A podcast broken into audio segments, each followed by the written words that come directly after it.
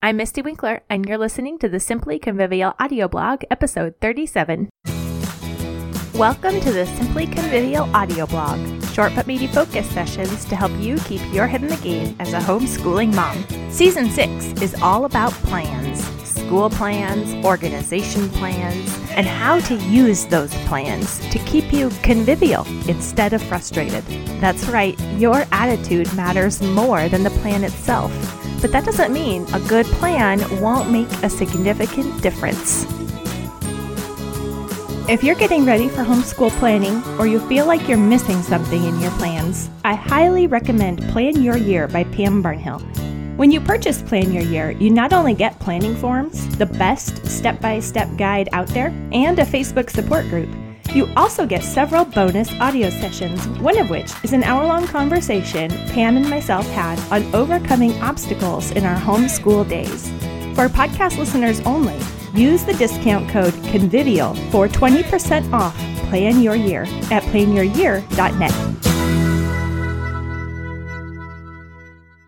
How to lesson plan so you're never behind. Some homeschool moms, maybe those with school teacher backgrounds, have elaborate homeschool lesson plans. Full sheets of papers full of ideas, notes, references, activities, and objectives. Many homeschool moms have no lesson plans at all. I've never been in that first category, but more often find myself in the second. Even though I love planning lesson plans seemed more like a waste of time than anything else. Learning, at least in our homeschool, is more about reading the material and then interacting with it in some way. Do the equation, narrate the story, copy a sentence, write a summary, draw a picture. Who needs a lesson plan for that? Turns out I do. The truth is that a plan does make a thing more likely to happen. When I'm not exactly sure what I'm going to do next, I'm much more likely to choose nothing instead of figuring it out. Or I figure it out on the fly, and sometimes that works, and sometimes it means that I totally flub it. Plus, when I'm winging it, the lesson takes more time. Short lessons can still be meaty when and if they are planned. But homeschool lesson plans are hard. Lesson planning can be one of the most frustrating parts of homeschooling. It's one thing to make a perfectly laid out plan, to invest your heart and soul into how your homeschool will go, and then quite another to work that plan. The reality is always different from the dream.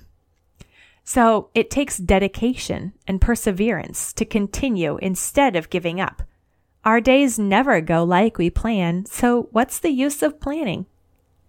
We need to make plans that allow for real life, that aren't broken when the washing machine breaks, and that don't fall apart when the toddler falls apart. It's actually possible. It just takes thinking about it in a different way. Homeschool lesson plans as lists. Rather than creating elaborate information loaded plans with dates and page numbers and everything all coordinated just right, simplify Create lesson plans that are simply lists. When you sit down to do a lesson, do the next lesson and mark it off. Even better, each line item on your list can represent about 10 minutes or so. Enough time to do something significant, but also easy enough to keep going if you have the time and inclination. No dates, no elaborate pre made coordinated lessons, just the next thing to do in each subject. You can make plans like this in a spreadsheet, in a spiral notebook, in a word processor, in Evernote, anywhere. They require no special supplies or tools. You can keep them however you like, in whatever way works for you. Examples of my homeschool lesson plans. I have kept these kind of lesson plans in either Evernote or in spreadsheets, depending on how I'm planning that year. You can see samples of my Evernote plan in the post for this episode, and then you'll see how this sort of lesson plan can be created and maintained in any format. Here's my lesson plan for Halliburton's Book of Marvels, our geography read aloud last year. You can see that I noted each chapter and included a link with a photo or two. I was reading aloud to six kids, and holding up the book with the grainy black and white old photographs wasn't going to cut it. I wanted them to see in full color these locations. I could have ad libbed it, but because the photo link was already found, already pre screened, and right there for me, it actually happened. I opened the geography lesson plan in my iPad, clicked the link. The kids passed around the iPad, taking turns looking at the photos while I read. Because it was laid out and simple, it happened. P.S. You can send me an email if you'd like a copy of this Evernote note. I'll share it with you, and it'll show up in your Evernote work chat, where you can duplicate it into your own collection for editing. I also share here my plans for this year's botany study. We are reading the Apologia book, narrating and drawing. None of the activities or projects except maybe sprouting some bean seeds. So as I flipped through the book and made notes as to what was a reasonable amount to read in our short lesson sitting, I also noted where would be appropriate places to illustrate our lesson, and what would that illustration be? A diagram from the book? Collected leaves from a yard? Bean pods from the grocery store? Plotting out the whole book and interspersing related drawing assignments did not take long, and it ensured that the lesson plan was simply open and go. It was ready. Homeschool lesson plans need to be open and go.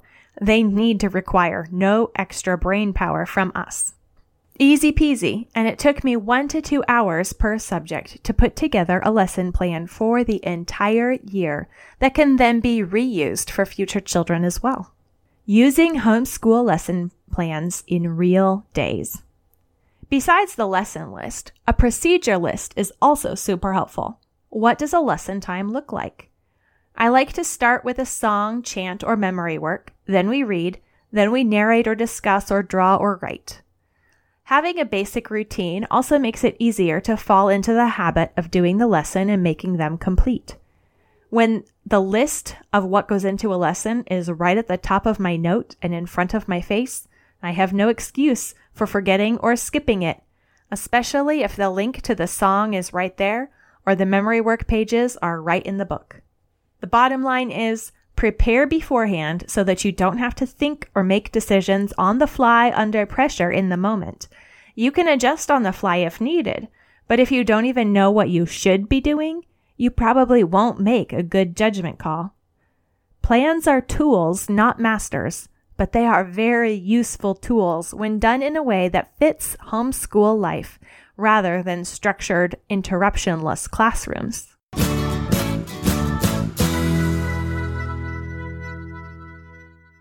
And now it's time for this season's Clever Curriculum Connection Latin. Now, Latin has been hit or miss, quite honestly, in our average days over the years. Too often, Latin is what gets bumped when life goes awry.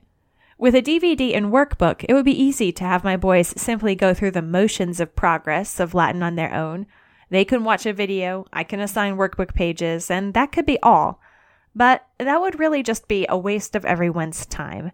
No language is going to be learned that way.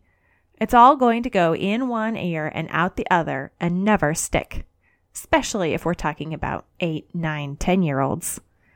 So rather than simply move through the curriculum so we can stay on schedule and cover a book in a year, we've taken the next step as we can and tried to master the lesson before moving on. This means a slower pace, especially since Latin might only happen twice a week instead of every day. But I'm okay with slow progress, especially if not finishing a book in a year means we're actually gaining the ground that we're covering. So it has taken us about two years per level in Latin for Children, which is written as a year long curriculum. That's okay. Some Latin is better than none, and learned Latin is better than skimmed Latin. I've been less apt to ditch Latin when feeling the squeeze the last couple years, choosing to prioritize it instead of other things. Also, now I'm sleeping through the night and don't have a baby, which means that fewer lessons get skipped overall than used to happen. Perhaps when my fourth, fifth child starts learning Latin, we'll actually be able to do a level in a year. Perhaps they will teach it to their children and so actually get to the point of reading Latin.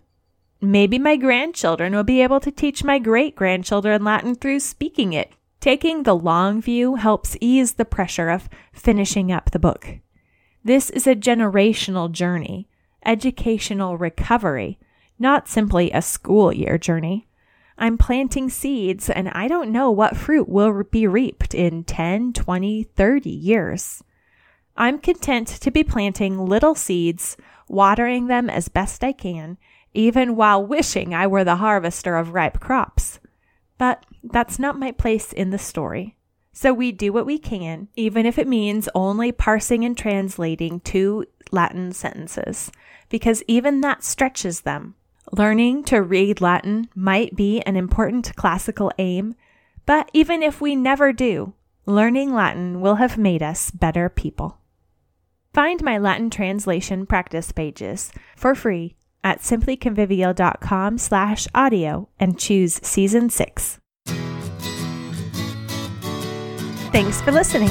If you enjoyed this episode, please leave a rating or review in iTunes or Stitcher. And you can also hit the share button and share it on Facebook.